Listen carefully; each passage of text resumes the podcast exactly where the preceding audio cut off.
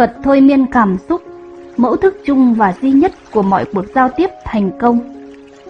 Thôi miên cảm xúc là một kỹ thuật giao tiếp giúp bạn thấu hiểu bản thân mình hơn, từ đó kiểm soát và làm chủ được những phản hồi của người khác đối với hành động và ngôn từ của bạn. Kỹ thuật này là kết quả của hơn 17 năm nghiên cứu và thử nghiệm với hàng nghìn đối tượng nghiên cứu, đủ mọi đối tượng và nghề nghiệp.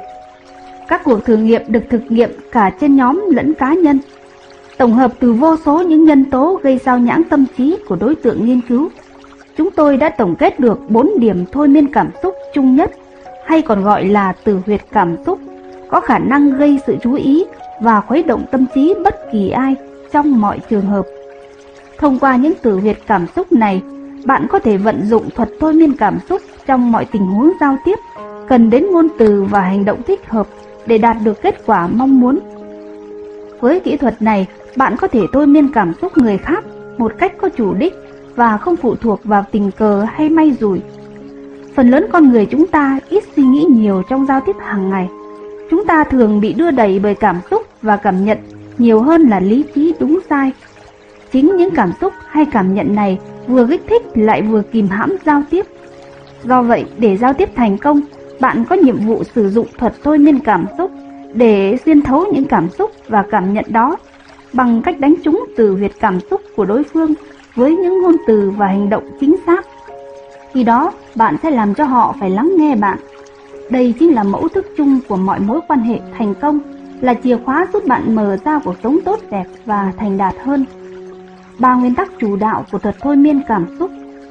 một Tất cả mọi người đều bận rộn. 2. Chủ đề giao tiếp tác động trực tiếp đến đối phương khi và chỉ khi thôi miên cảm xúc thích hợp có khả năng thâm nhập tâm trí đối phương được kích hoạt. 3. Điểm thôi miên cảm xúc thích hợp của mỗi người luôn nằm ở đâu đó trong bộ tứ tử huyệt cảm xúc. Tử huyệt bản thân, tử huyệt tiền bạc, tử huyệt tình yêu, tử huyệt danh tiếng. Trong tiếng Anh, cụm từ bộ tứ tử huyệt đã được sử dụng trong một thời gian dài, trở nên phổ biến và dễ nhớ. Thuật thôi miên cảm xúc quyết định lằn ranh giới mong manh giữa thành công và thất bại, cũng như tính sống còn của mọi cuộc giao tiếp giữa con người với con người. Bất chấp mức độ phức tạp của cuộc giao tiếp, điểm thôi miên cảm xúc của mỗi người không bao giờ nằm ngoài bộ tứ tự huyệt, gồm bản thân, tiền bạc, tình yêu và danh tiếng. Cách duy nhất để bạn khiến cho đối phương hoặc đám đông khán giả phải lắng nghe chính mình là cung cấp một lý do đủ lớn để họ làm việc đó và bạn sẽ không bao giờ tìm ra được lý do này nếu không thể xác định được ít nhất một trong bốn từ huyệt có thể liên kết những gì bạn nói với những cảm nhận và cảm xúc của người nghe. Một khi bạn đã không thể làm cho những người này hướng sự chú ý về bạn, họ sẽ tiếp tục rong chơi trong tâm trí của mình và lắng nghe bản thân họ chứ không phải là bạn. Toàn bộ bộ tứ từ huyệt cảm xúc trên đều hiện hữu trong mỗi người chúng ta. Trong mọi chủ đề và đối tượng trong mọi cá nhân và tập thể. Chúng là những bản năng bẩm sinh của con người và bạn không thể chống lại hay tống khứ chúng đi. Trong mỗi tình huống nhất định sẽ có một từ huyệt cảm xúc trội hơn những cái còn lại và trở thành lý do vì sao đối phương hoặc khán giả lắng nghe và nể sợ bạn. Đôi khi tử huyệt này có mối liên hệ phần nào với tử huyệt khác, nhưng một điều chắc chắn là rất hiếm khi xảy ra trường hợp có nhiều hơn hai từ huyệt cảm xúc nổi trội trong cùng một lúc, gắn kết diễn giả và khán giả, nhà văn và độc giả hoặc người nói và người nghe. Thêm một quy luật tối quan trọng nữa là bạn chỉ có thể xui khiến người khác lắng nghe mình khi và chỉ khi bản thân bạn cũng phải là người biết lắng nghe. Trong cuộc sống có nhiều thứ khiến cho tâm trí chúng ta bận rộn và rối bời. Một chuyên gia giao tiếp hay, thuyết phục, phải có khả năng lắng nghe người khác chân thành thì mới có thể khám phá nhận diện và thấu hiểu nỗi lo toan, bận rộn của người khác. Cứ thử quan sát cuộc sống cũng như mọi hoạt động giao tiếp chung quanh mình một cách có ý thức, bạn sẽ nhận thấy quyền năng và tầm ảnh hưởng vô cùng của bộ tứ tử huyệt cảm xúc đối với sự thành đạt của con người rõ ràng như thế nào. Việc ứng dụng thuật thôi miên cảm xúc vào cuộc sống sẽ dần dần cải thiện và nâng tầm tính cách, kỹ năng thuyết phục, sức khỏe và vong thái của bạn một cách đáng kể theo thời gian khả năng tưởng tượng và quyền năng sáng tạo của bạn sẽ được giải phóng, động lực thành công của bạn sẽ được khai thông và bạn sẽ trở thành một người tuyệt diệu mà mình hằng mong ước. Ba mối liên kết then chốt trong thuật thôi miên cảm xúc. Tôi sẽ giúp bạn tổng kết lại ba mối liên kết quan trọng trong thuật thôi miên cảm xúc bằng sơ đồ sau. Những mối bận tâm, mối quan hệ giữa chủ đề giao tiếp và đối tượng lắng nghe, bộ tứ từ huyệt cảm xúc, bản thân, tình yêu, tiền bạc, danh tiếng. Một khi áp dụng thuật thôi miên cảm xúc, chúng ta sẽ nhận ra được sự khác biệt lớn giữa việc cố gắng giao tiếp một cách khiên cưỡng và giao tiếp thành công một cách tự nhiên.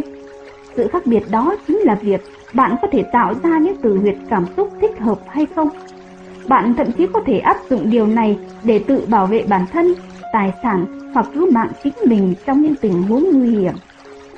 Sau khi kết thúc phần trình diễn của mình trong một chương trình truyền hình ở New York, một quý ông R đi tàu điện ngầm để đến bãi đỗ ô tô của mình. Ông lái ô tô qua phố Bowery để về nhà. Lúc đó đã là 9 giờ đêm, phố Bowery vắng vẻ không một bóng người. Ông R giảm tốc độ và tiến đến một ngã tư có đèn giao thông. Ông nhìn thấy một gã đàn ông cao to với bộ dạng bậm trợn bất thình lình xuất hiện trong màn đêm và tiến gần đến phía trái xe ông. Ngay lúc đó, tín hiệu giao thông chuyển sang đèn đỏ. Ông R buộc lòng phải dừng xe.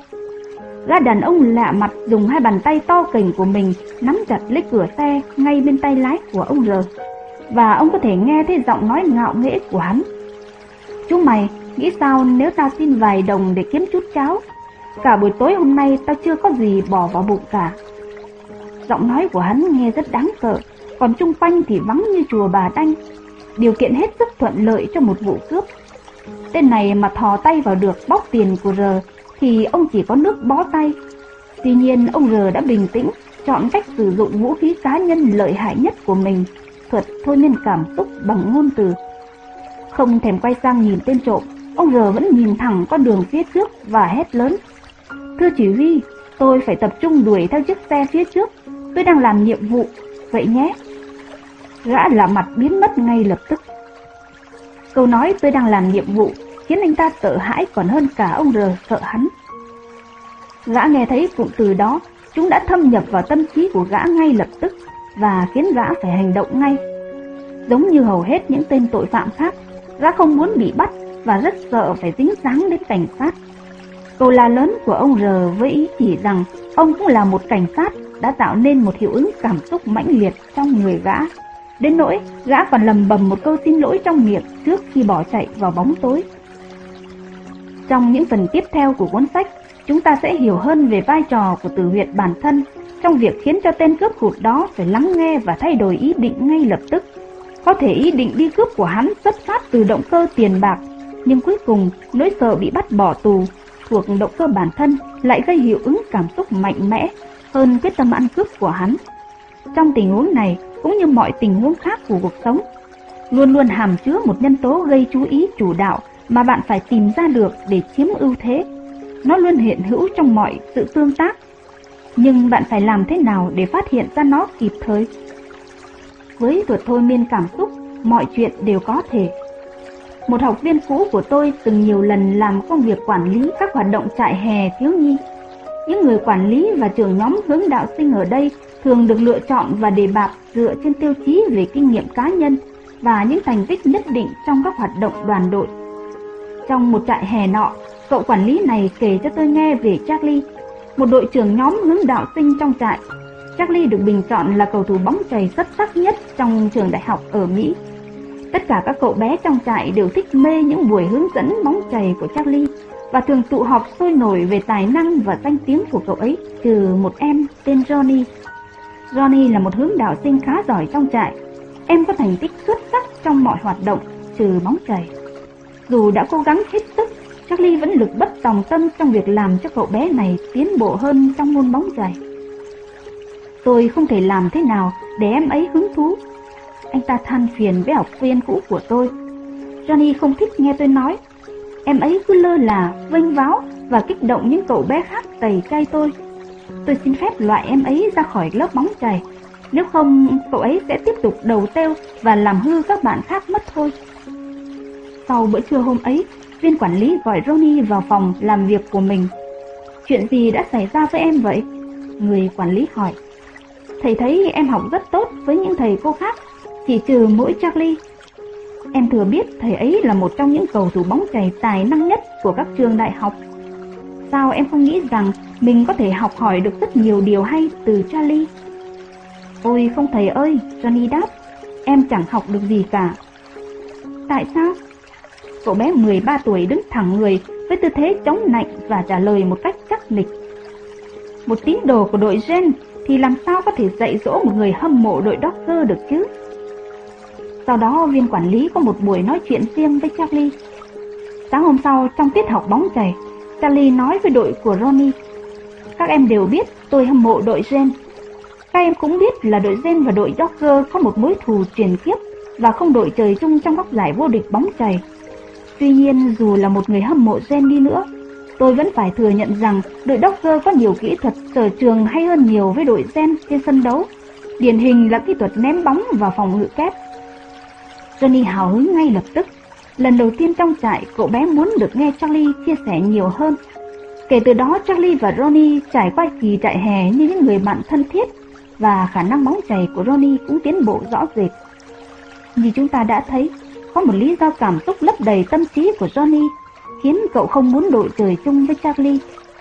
Khi rào cản này được phá bỏ bằng những từ ngữ đánh động từ huyệt danh tiếng, cũng chính là điểm thôi miên cảm xúc nổi trội của Johnny Cậu bé ngay lập tức lắng nghe và thuận theo. Viên quản lý trại hè kiêm học viên cũ của tôi đã dành rất nhiều thời gian quan sát những hành vi giao tiếp của Johnny. Kết quả cho thấy động lực lớn nhất của cậu bé khi làm bất kỳ điều gì hoặc lắng nghe người khác chính là để được mọi người công nhận, một yếu tố thuộc phạm trù danh tiếng. Vào một mùa bóng nọ, khu vực khán đài sân vận động của đội Gian Khi chật kín người. Trận đấu hấp dẫn đến nỗi nhiều cổ động viên nửa đứng nửa ngồi trên ghế. Còn nhiều người khác thậm chí tràn ra cả lối đi và các bậc cầu thang để xem cho rõ. Ngay trước lúc cao trào của trận đấu, một anh chàng bán hàng rong mặc áo màu trắng cố xuyên qua đám đông nhằm tiến đến khu vực cầu thang để bán hàng cho thuận tiện. Không người nào chịu nhường lối cho cậu ta cả. Anh bán hàng rong dưới chặt chiếc giỏ hàng và la lớn, làm ơn cho tôi qua. Không một người nào di chuyển dù chỉ một chút.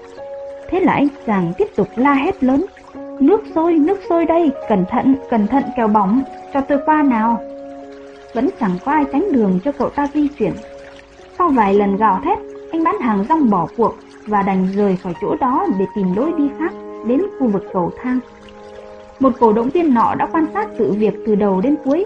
Ông này bèn gọi anh bán hàng rong lại và thì thầm vào anh ta vài điều. Sau đó anh bán hàng nhún vai với vẻ mặt vui mừng và quay trở lại với đám đông ban nãy. Lần này anh băng băng tiến tới, tay nắm chặt giỏ hàng và la lớn. Mù tạt đây, làm ơn cho tôi qua, nếu không mù tạt sẽ rơi bẩn áo bây giờ. Ngay lập tức những ai nghe thấy câu đó đều hoảng hốt vì tâm trí của họ đã được thâm nhập thành công vào đúng nơi và đúng thời điểm. Họ ngay lập tức nhường lối cho anh bán hàng rong đi qua.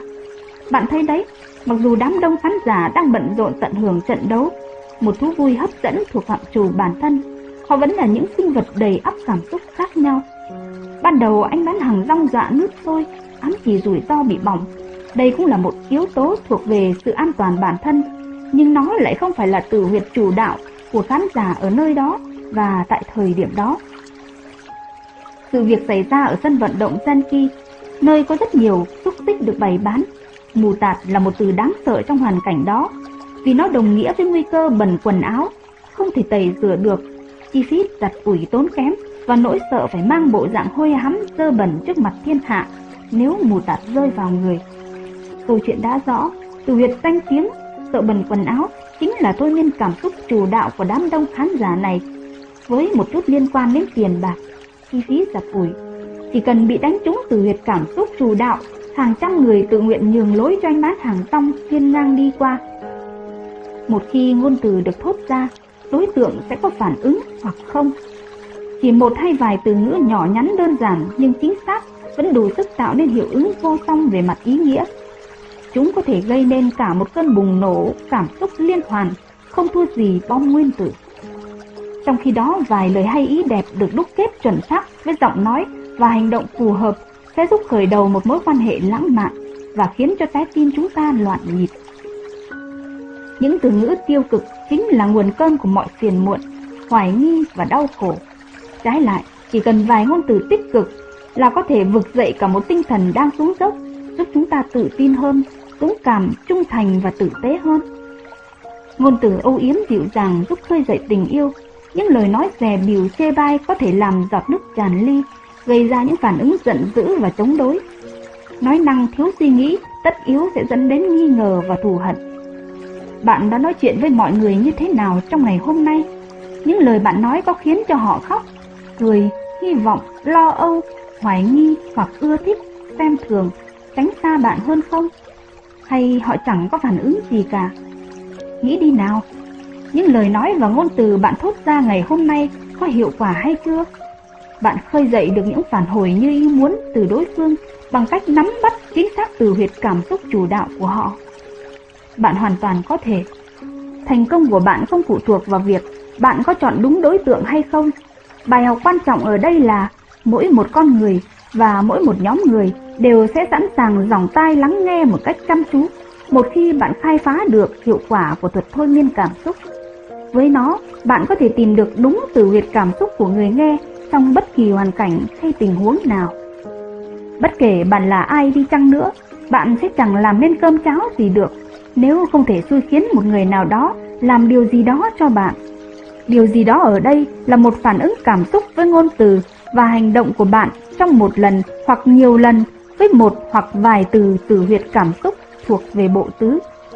Bạn không chỉ làm được điều này một lần mà là vô số lần trong suốt cuộc đời mình.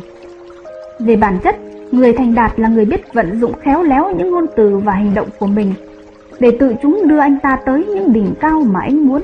Chúng giúp anh ta đạt được những mục tiêu của mình thông qua sự thôi miên cảm xúc hiệu quả, thâm nhập tâm trí thành công và tạo nhiều phản ứng tích cực từ người khác xung quanh anh ta. Điều này đúng cả trong những hội ngồi lê đôi mắt. Cô ta vừa không xinh đẹp, lại chẳng có gì hay ho, vậy mà lại cưới được một ông chồng đại gia hoành tráng thế kia. Hắn vừa nghèo rớt mùng tơi, lại vừa chẳng quen biết ai ra hồn, vậy mà bây giờ hắn đang là chủ doanh nghiệp lớn kia kìa.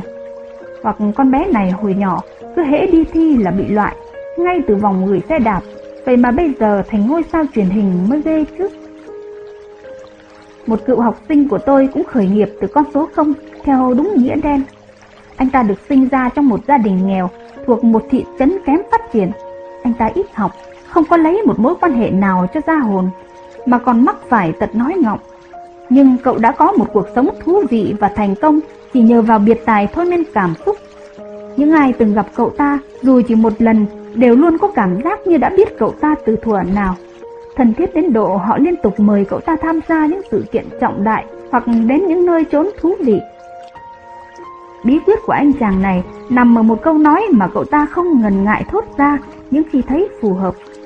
Tôi rất hân hạnh được làm quen với anh. Dù tôi chỉ vừa biết anh, nhưng tôi chắc chắn rằng anh hẳn là một người thú vị nhất mà tôi từng gặp. Những người kia hiển nhiên dâng trào cảm xúc mỗi khi nghe câu nói đó và họ khao khát được gặp lại cậu học viên cũ của tôi lần nữa. Theo thời gian, số lượng những mối quan hệ của cậu ta cứ tăng dần, sự nghiệp của cậu ta cũng tăng hoa từ đó. Vào một ngày chủ nhật nọ, anh cử học viên này của tôi đến tham dự một buổi hòa nhạc cùng với một người bạn. Khi người bạn kia nói rằng mình không thích chương trình hòa nhạc này, cậu ta nhớ ngay ra bài học đã được lĩnh hội về thuật thôi miên cảm xúc.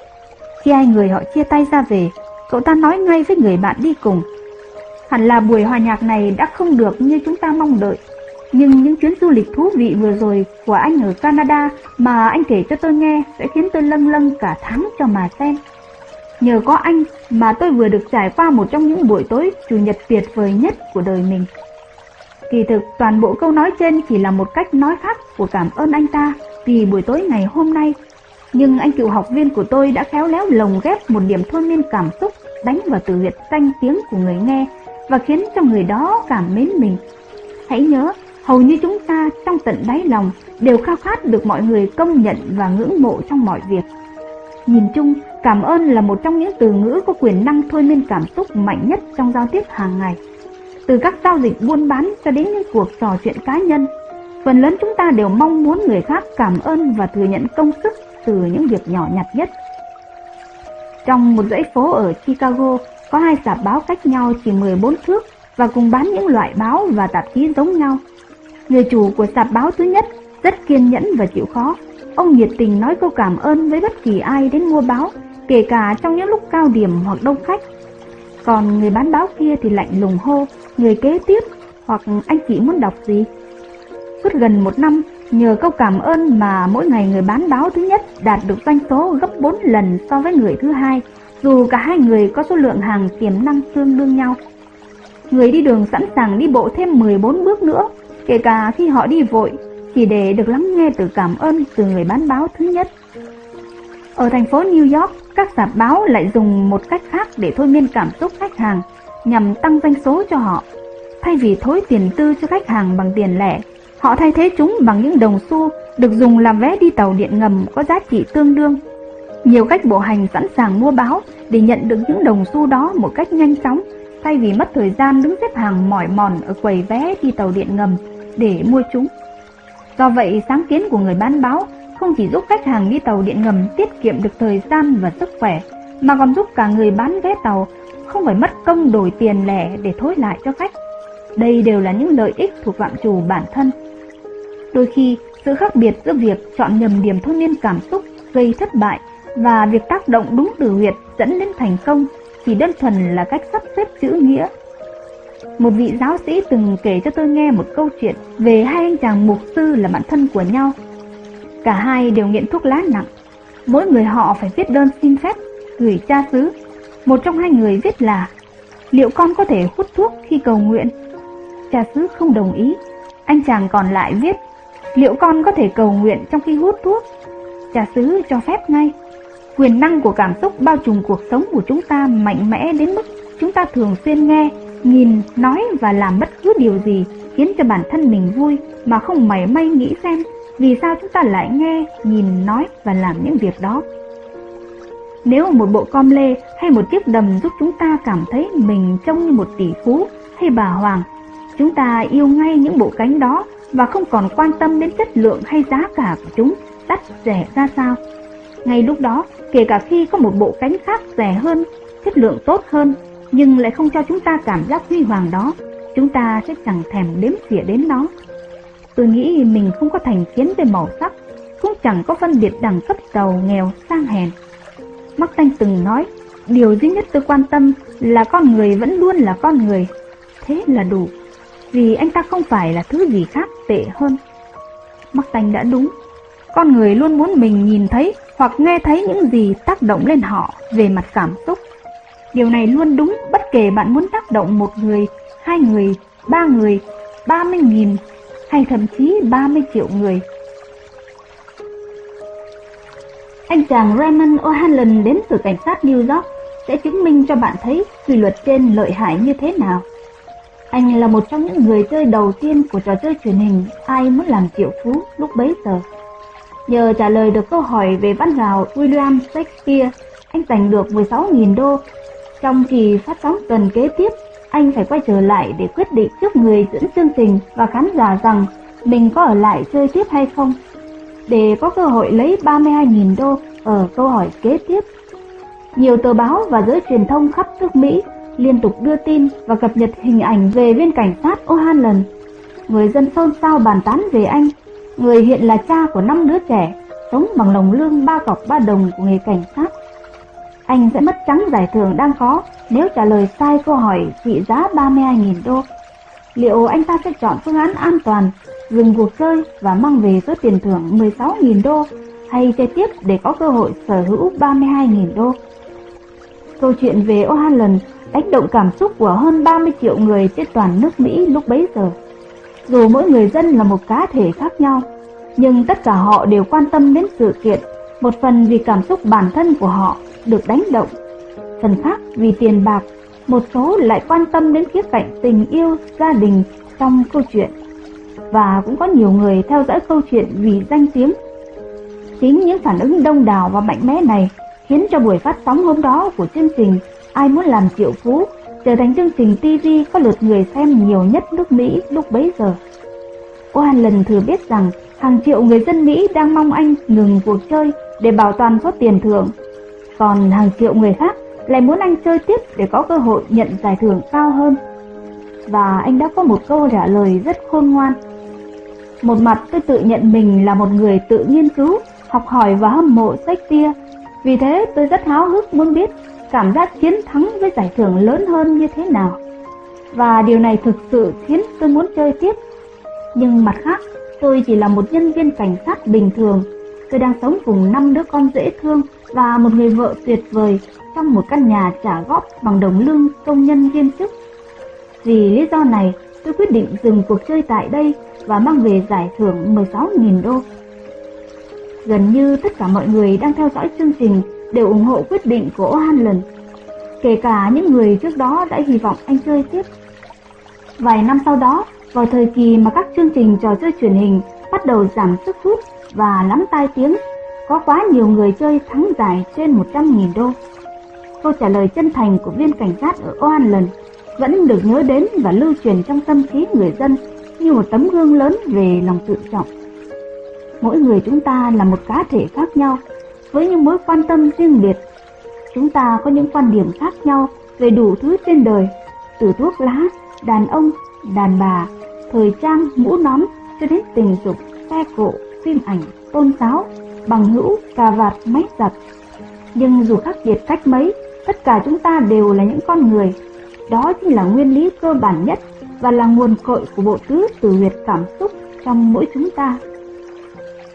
Những nhu cầu, động lực hay điểm yếu của chúng ta về bản thân, tình yêu, tiền bạc và danh tiếng cắm sâu vào bên trong bản năng của chúng ta, đến nỗi chúng ta luôn hành động trước cả khi bộ não kịp suy nghĩ và nhận thức đúng sai lợi hại.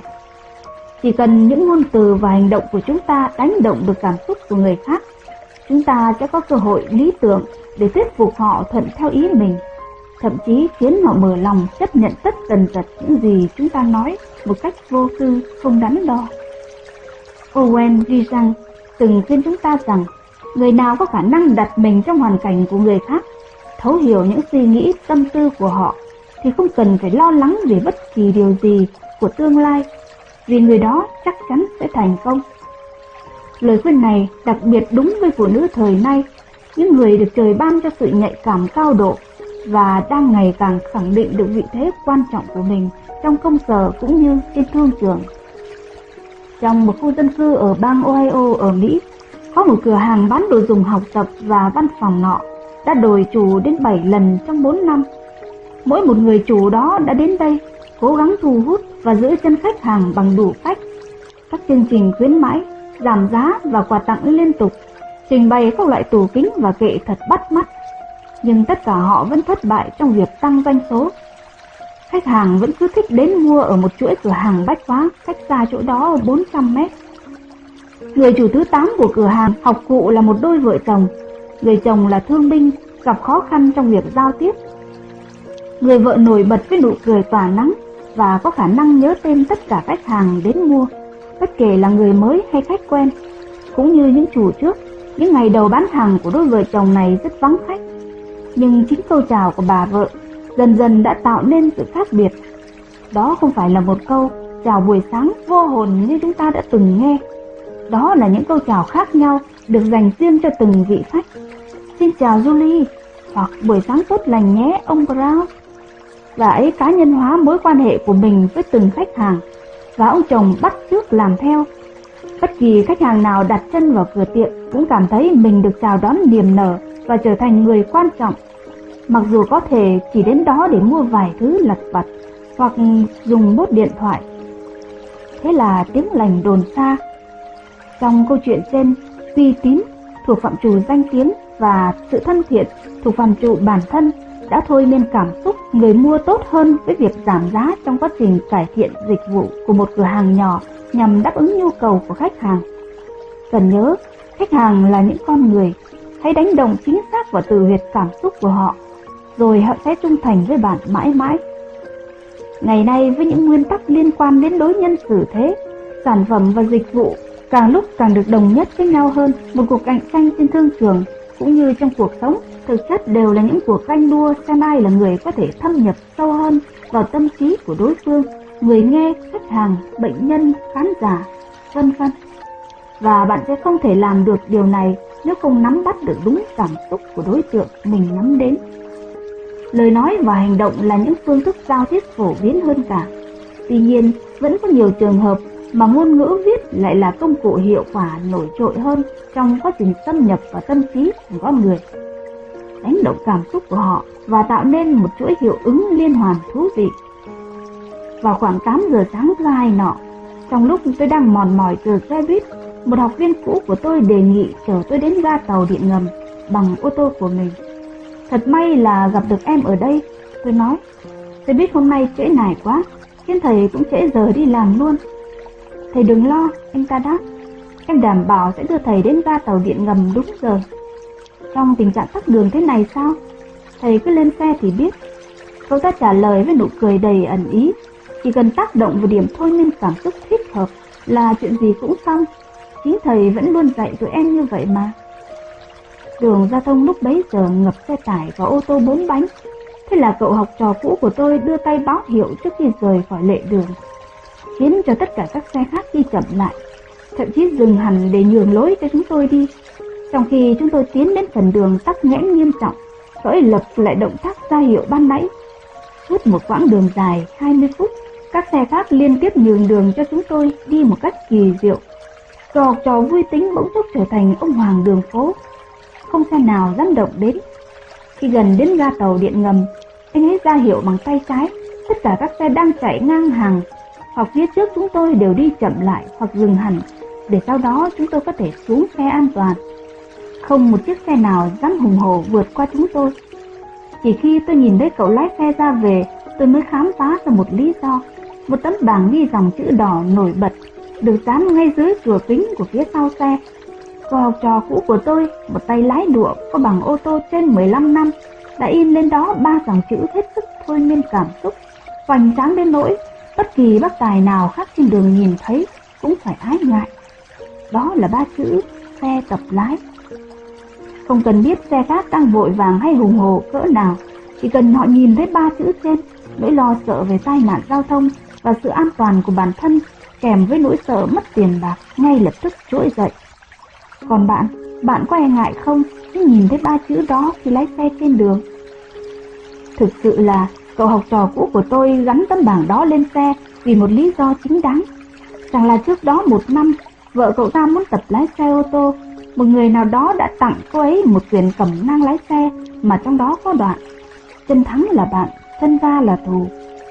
Sau khi cậu học trò cũ của tôi xin được giấy phép lái xe cho vợ mình, cậu ta đảm nhiệm luôn việc huấn luyện lái xe và ngồi ngay bên cạnh cô ấy để hướng dẫn. Có lẽ do ảnh hưởng từ nội dung của cuốn cẩm nang nên vô cớ cô vợ cứ liên tục đạp thắng, khiến anh chồng nhiều phen khiếp vía, vì việc thắng gấp có thể khiến cậu đâm đầu nứt sọ vào kính xe phía trước bất kỳ lúc nào. Để đảm bảo an toàn cho cả hai và những người đi đường khác, cậu ta bèn ứng dụng thuật thôi miên cảm xúc để tìm ra giải pháp, dán tấm bảng xe tập lái phía sau. Sau lần chở tôi đến ga tàu điện ngầm đúng giờ một cách ngoại mục trước tình hình kẹt xe, cậu học viên cũ của tôi quyết định tháo tấm bảng xe tập lái khỏi xe Cậu thấy rằng việc lạm dụng nó sẽ khiến mọi người nghi ngờ về động cơ thực sự của cậu. Kể cả khi trường hợp của bạn thuộc phạm trù tình yêu và bạn đang khao khát kết hôn, bạn vẫn cần phải đánh đúng được từ huyệt cảm xúc của đối phương nếu muốn thành công. Phụ nữ thường không ngần ngại chia sẻ chuyện hẹn hò của họ.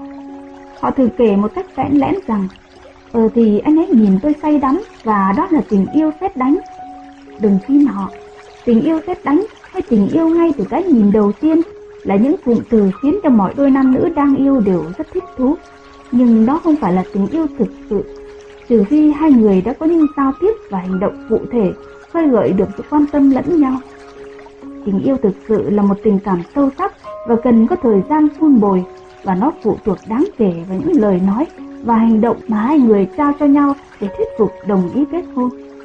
Quá trình tương tác này phải thành công trong việc kích thích phản ứng cảm xúc từ cả hai phía để dẫn đến kết quả như mong đợi. Có một quý anh độc thân nọ mong muốn một cuộc sống tự lập. Anh làm nghề bán tạp hóa. Anh ước mơ được làm chủ một cửa hàng riêng của mình. Để thực hiện hóa ước mơ này, anh tích góp đều đặn. Anh cho rằng một khi mình trở thành doanh nhân, anh sẽ đạt được uy danh và ở một vị trí xã hội đáng kể mà một người đàn ông như anh nên có. Anh rất nghiêm túc về tham vọng của mình. Tuy vậy, có một trở ngại nho nhỏ trên con đường chinh phục ước mơ của anh. Anh có một sở thích khó bỏ từ hồi bé là sưu tập và tự tay gia công những chiếc đồng hồ phúc Phu. Anh sống cùng cha mẹ và chị gái. Hầu hết những người thân và bạn bè của anh đều khẳng định rằng rồi tính tình của anh cũng gàn dở và Cúc cu y hệt mấy đồng hồ mà anh yêu quý. Bất kể thời gian nào, căn hộ năm phòng của gia đình anh cũng ngập ngụa những bộ sưu tập đồng hồ. Quý anh trong câu chuyện này của chúng ta chưa có ý định kết hôn. Anh ta đã từng hẹn hò nhiều cô nàng, từng tán tỉnh vài chị em và có một vài mối tình kha khá, nhưng đều không có kết quả. Vào một buổi tối nọ, khi đang ngồi chơi trong câu lạc bộ khiêu vũ, anh gặp gỡ nhân vật chính trong câu chuyện của chúng ta. Cô nàng không quá xinh đẹp, đeo kính, mặc một chiếc áo đầm giản dị và có một thân hình bình thường bậc trung. Theo lẽ thường với một cô nàng không có gì nổi trội như thế, tình yêu xét đánh là điều khó xảy ra. Tuy nhiên khi họ bắt đầu nói chuyện và tự giới thiệu về nhau, cô nàng đã nói như sau. Em rất hân hạnh được biết anh. Cô bạn Matthew xinh đẹp đã kể em nghe rất nhiều về sở thích kỳ lạ của anh. Thế à? Với anh của chúng ta buộc miệng, hồi hộp chờ xem cô sẽ nói gì tiếp theo. Vâng, cô nàng đáp lại, và em nghĩ bộ sưu tập đồng hồ Cúc Phu là một trong những sở thích độc đáo nhất mà em từng biết. Em nghĩ thế thật à? Tuyệt. Anh chàng bắt đầu ấp úng. Phần lớn bạn bè của tôi đều cho rằng thần kinh của tôi không được bình thường, còn mấy chị em gái của tôi thì... Họ đều là những cô gái tử tế, theo như em được biết. Em thì nghĩ bạn bè và chị em của anh đều đang ghen tị với anh vì họ không được chín chắn như anh. Vậy bây giờ anh có thể kể em nghe nhiều hơn về thứ chơi đồng hồ cúc cu của anh không? Em muốn nghe chứ? Quý anh của chúng ta chạm vào khuỷu tay cô nàng và dẫn cô đến chỗ ghế ngồi. Này, em cứ gọi tôi là George nhé. Rất hân hạnh anh George. Còn anh cứ gọi em là Dorothy. Giờ chúng ta nói về mấy chiếc đồng hồ cúc cu nào. Vì sao anh lại có sở thích đó vậy? Bạn có thể nhận ra một công thức ở đây Cô nàng khởi đầu cuộc trò chuyện với một ít thông tin có sẵn về anh, trong đó khao khát được mọi người công nhận thuộc phạm trù danh tiếng của anh ta, còn cô ấy thì khao khát tình yêu và hôn nhân. Thế là cô thâm nhập thành công vào tâm trí của George bằng một chủ đề hấp dẫn liên quan đến mong muốn được công nhận của anh ta. Sự tương tác về mặt cảm xúc này ngay lập tức được thiết lập, nên sự chân thành và hấp dẫn của nhau ở hai phía. Nếu câu chuyện trên tiếp diễn Dorothy sẽ dễ dàng khai thác được nhiều thông tin hơn về Job, như nghề nghiệp của anh, ước mơ làm chủ một cửa hàng bách hóa và mong muốn nhà mình rộng hơn để có thể chứa những chiếc đồng hồ cúc phu mà không bị người khác phàn nàn. Bạn thấy đấy, cô nàng không nói nhiều về những gì mình muốn mà cô ấy tập trung vào những điều anh ấy muốn nghe. Không lâu sau đó, chàng George quyết định rằng nàng Dorothy chính là người phụ nữ của đời mình. Cô hiểu anh và anh thì cảm thấy không thể xa cô dù chỉ một chút. hơi thật khác biệt so với những người con gái khác. Rồi họ sẽ có một căn hộ mới của riêng mình, cái hàng tá chỗ sống cho những chiếc đồng hồ cúc khu của tôi. Chàng rót treo lên trong hạnh phúc ngập tràn. Thế là họ kết hôn. Bạn nghĩ đó là tình yêu ngay từ cái nhìn đầu tiên ư? Đi lại đi, phải gọi là tình yêu ngay từ câu nói đầu tiên mới đúng, nhờ vào sự thôi miên cảm xúc Bây giờ một câu chuyện khác. Giả sử Dorothy không phải là một cô gái trẻ trung đang tìm kiếm tình yêu, mà là một quý bà 45 tuổi, đang có gia đình hạnh phúc với ba con. Bà Dorothy đến câu lạc bộ khiêu vũ để trông chừng cô cháu là con người chị gái của mình. Cô cháu này cỡ tuổi chàng rót nhưng đã đính hôn với người khác. Khi đến làm quen với Rock, thì bà Dorothy bắt đầu bằng một câu chuyện hệt như ví dụ trước. Tôi rất hân hạnh được biết anh Bà bạn tôi kể cho tôi nghe nhiều về sở thích kỳ lạ của anh. Bạn nghĩ rằng Rock sẽ đáp lại chứ? Hiển nhiên là có. Anh ta sẽ phản hồi vì tử huyệt cảm xúc chủ đạo của anh ta là khao khát được mọi người công nhận. Anh phải chú ý ngay lập tức đến câu nói của Dorothy.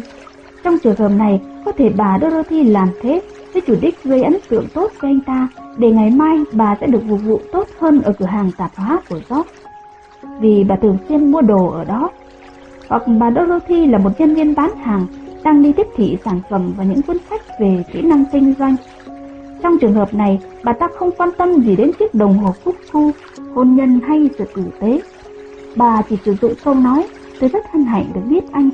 Bà bạn tôi kể cho tôi nghe rất nhiều về sở thích kỳ lạ của anh, để có thể khiến cho Jack phải chú ý.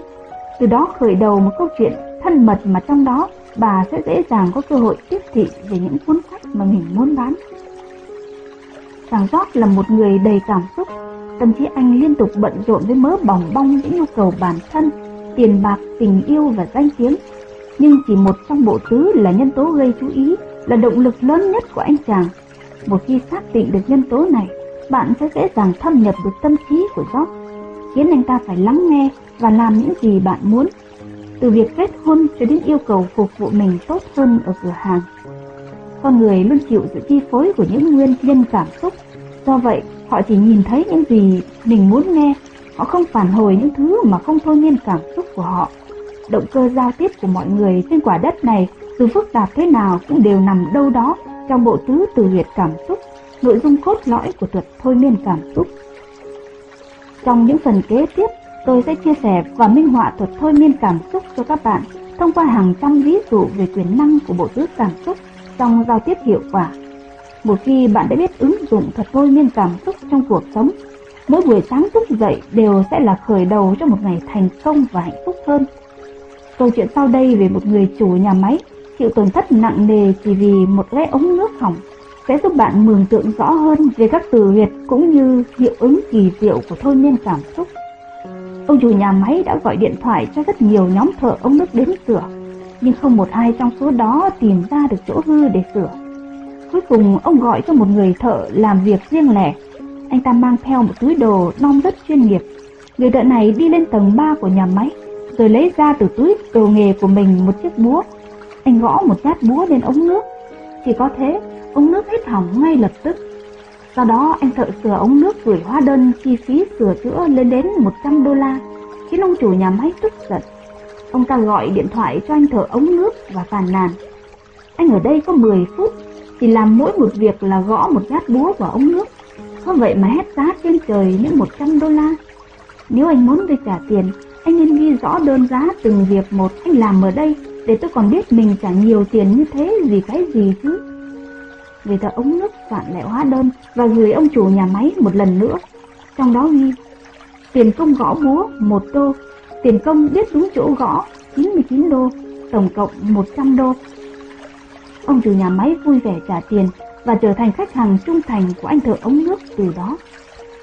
Dù bạn đang trò chuyện, bán hàng hay quay quảng cáo, dù đối tượng của bạn là ai, bạn phải xác định được đúng chỗ để gõ đúng nơi từ huyệt để khơi dậy những cảm xúc cần thiết cho mọi cuộc giao tiếp.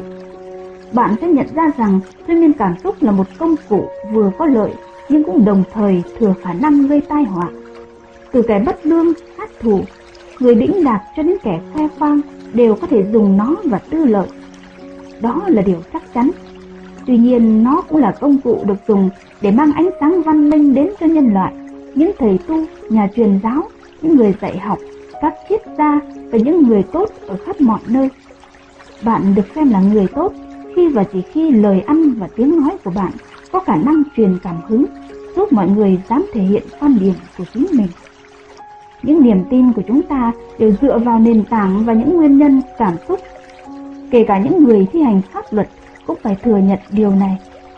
FBI từng truy nã một tên tội phạm, cướp của và đào tẩu Ngoài những đặc điểm nhận dạng trên cơ thể, tên này còn nổi tiếng là một gã cao ngạo và tự đắc.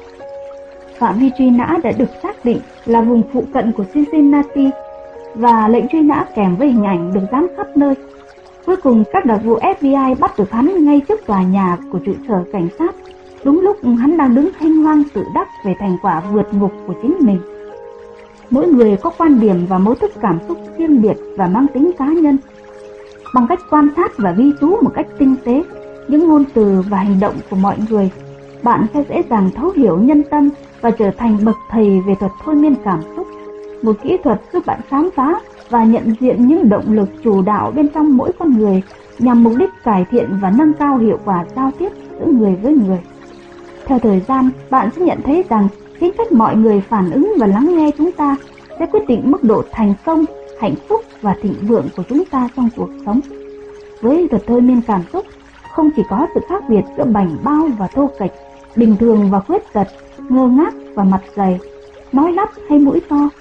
Việc thành thạo kỹ năng thôi miên cảm xúc trong giao tiếp cũng đồng thời giúp bạn cải thiện và nâng cao sức sáng tạo, trí tưởng tượng, động lực làm việc và phong thái của mình, cũng như hoàn thiện được tính cách và kỹ năng thuyết phục để thành công.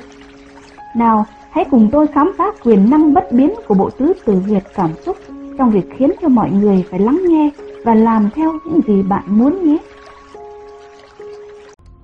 Nếu có thể, rất mong nhận được sự donate ủng hộ của các bạn. Thông tin donate có để ở dưới phần miêu tả để có thêm kinh phí duy trì việc đọc. Xin cảm ơn các bạn rất nhiều. Xin chào và hẹn gặp lại.